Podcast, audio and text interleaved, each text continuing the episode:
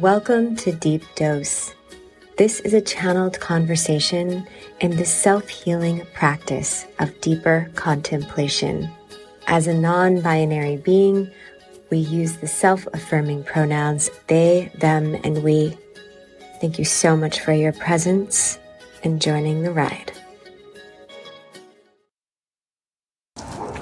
Personal revelation this morning as we're opening a channel.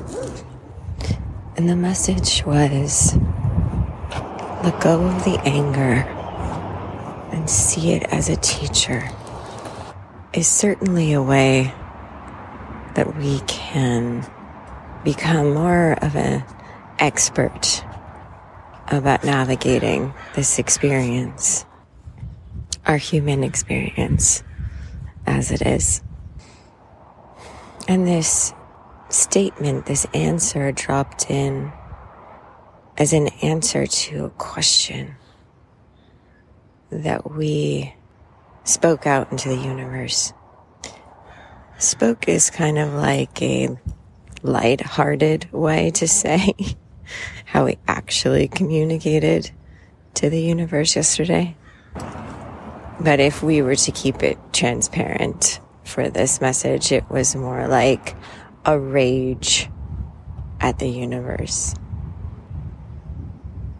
a rage at source, a rage at the energy, the source that is co creating this experience. So, as the other co creator, we have been in question about the purpose of our experience right now. Because there's so many aspects it feels like are challenging. We feel suffering emotionally. And at the same time, there's magical things happening. So it's been this like oscillating daily, daily back and forth of like, wow, this is amazing. Wow, look at this experience that we get to be providing for ourselves with art, that we get to be healthy, that we get to understand and experience of being here, awakened that we get to understand ourselves more deeply, and that there's a rejection of the suffering, a rejection of being uncomfortable. In discomfort, we can find true comfort, true peace. It's a lived experience. That is how we learn how to do it in navigating our discomfort, we draw ourselves closer to homeostasis. And we take a personal understanding of what homeostasis is. It's not going to be the same as anyone else's, but we'll share with you what this means to us, to the we. Homeostasis is the feeling of awareness connected to the energetic field. And it is not up or down. It is not happy or sad. It is awareness of all. All being that energetic field that animates every part of life in this world some folks call that God. We personally don't call it God. Personally, because that name has always represented a man. It combines with the pronoun he. And that is not what this is. This isn't singular, this energy. It is everything. It is everything. When we are able to be aware in a place that we can be aware. And it is challenging to be in that place when stress is present. And that is why the stress is present so that we can lean in deeper to what we know guides us to homeostasis. For us, when we're in that place, it's a little bit more easy for us to get into the passenger seat and be guided, be animated, incarnated. Incarnated feels to us like Sir saying, Hey, get in the car. Don't drive the car. Don't get behind the wheel. Let the we get behind the wheel. Let the we. And the invitation is to get in the car, but in the passenger side. What that looks like is letting go. Can be anything that seems to be causing us suffering. Let it go. Be an inspired action. And specifically today, this was being channeled as an answer because of the anger that was present in our conversation yesterday with Source. That raging conversation, the asking of the why. Why is this happening? Why? Why can't it be different? Why can't it be quote unquote better, easier, more comfortable? And last night there's this incredible moon. So bright and so much energy coming forward. And we were like howling at the moon, those sitting in the car. On occasion, we have a practice that we call rage in the machine, where we sit in the car and do a meditation. And we just let the anger that we hold that has not been expressed, we let it out. Because usually our anger is triggered by another situation or person. And in that anger, and when it sparks, there is an awareness around projecting it onto anyone around us, including the person in which this anger has sparked. And we need to consistently feel that as part of the understanding of all of the different emotions that we can experience and what they can teach, but in a safe way, as they say. So we sit in the car and we scream. We scream from our gut. And sometimes words come out like, fuck you. Why the fuck is this happening? We're tired. We're frustrated. Why? We just let it flow. We just say the words that want to be said, that we hold in. It's a pretty powerful casting because there's intense emotion behind what is being felt and what is being said. What we're putting out there. And even though we needed that anger, there was a part of us that is in question. Like, oh gosh, we are putting out a lot of energy right now.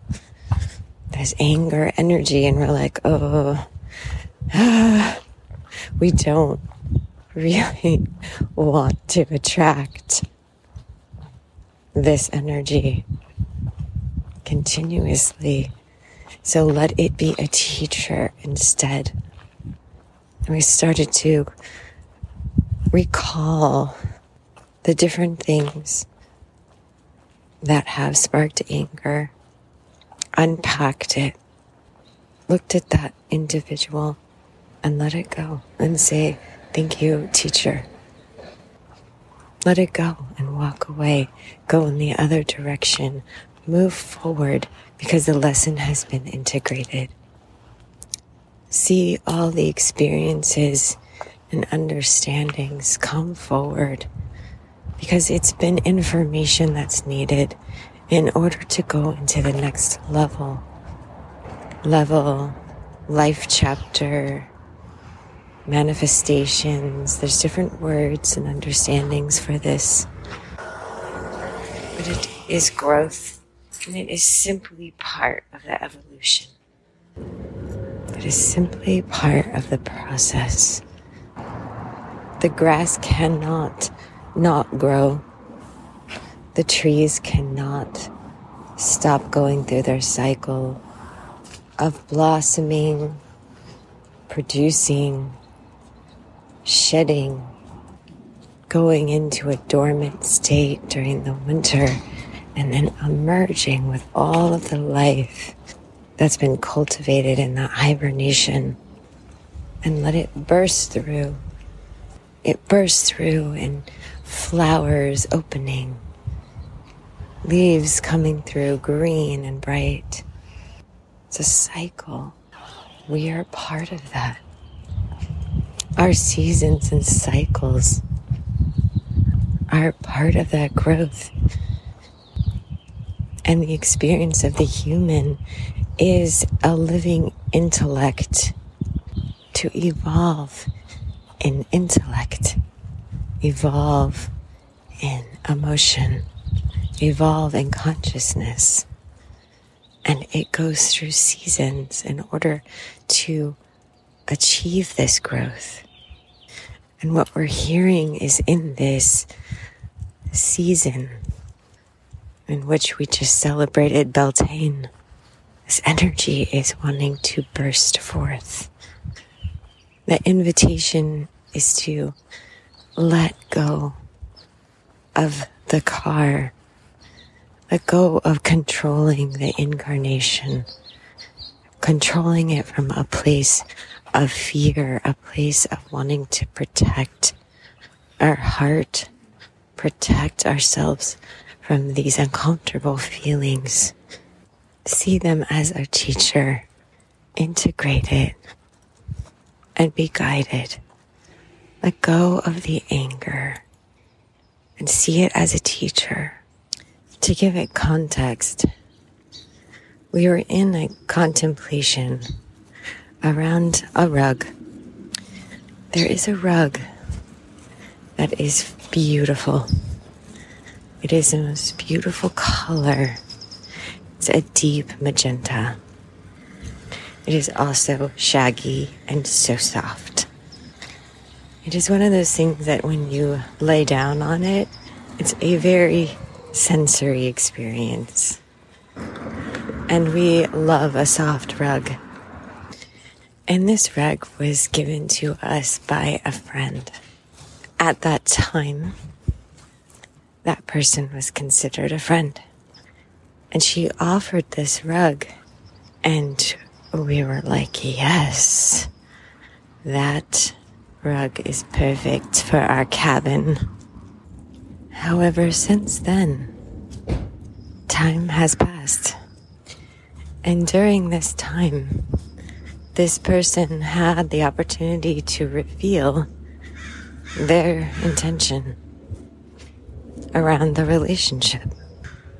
That tends to happen in relationships. Oftentimes, relationships can start off in one place and then they go to another, and the feelings don't remain. Many folks could probably relate to someone that you initially met and felt a connection with.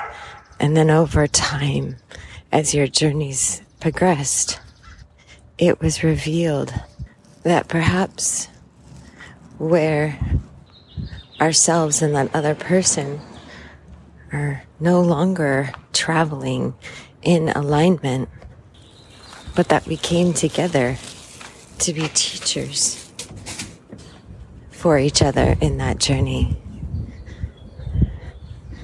we call these folks agents of change. But most of the time, we first call them our friends. And what's very apropos about this specific example in this story is that this person was our friend, was also our agent, our literary agent at the time. And even before we were friends, she was our client, a house witch client. And as we worked together, the trust and the bond that's needed to go through that process formed into a friendship but also for her seeing an opportunity. And that was a reveal.